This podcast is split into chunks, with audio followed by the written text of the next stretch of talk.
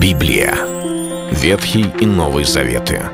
66 книг, 1189 глав. Ее писали 40 человек, 1600 лет. Но автор один — Бог. В течение года вы узнаете о 365 важных стихах Библии на 7 разных тем. Слово, Бог, Христос, вера, жизнь, семья, церковь. Программа «Три минуты Библии». Стих дня. Видел ли ты человека мудрого в глазах его? На глупого больше надежды, нежели на него. Книга притч, 26 глава, 12 стих. Тот самый случай, когда глупец опережает мудреца.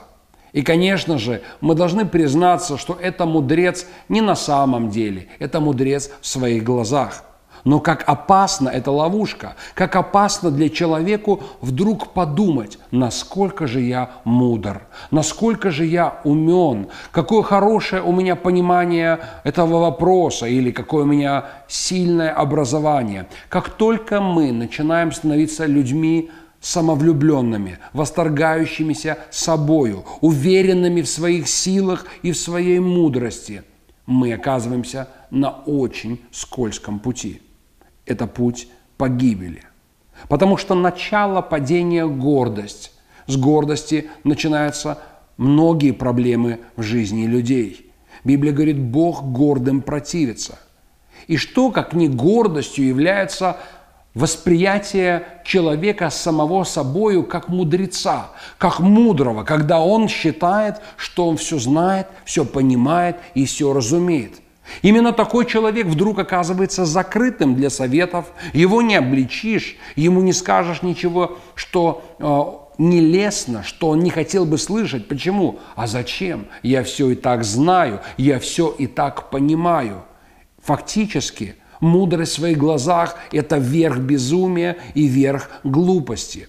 Настоящие мудрецы, люди большого ума, люди, которые мудры, они всегда открыты, чтобы переуточнять и советоваться, принимать обличение и корректировку, быть уверенными в том, что очень просто они могут ошибиться, и потому искать и искать, как же правильно, как же корректно и точно нужно сделать или поступить. Мудрость именно в этом, в смирении, в открытости перед Богом, в открытости в том, что я не все знаю – когда же человек говорит «я знаю все», то лучше уж глупый. Может быть, он ошибется, ну, один раз или другой, но когда человек самоуверен, то это одна большая сплошная ошибка, которая ведет к большим проблемам.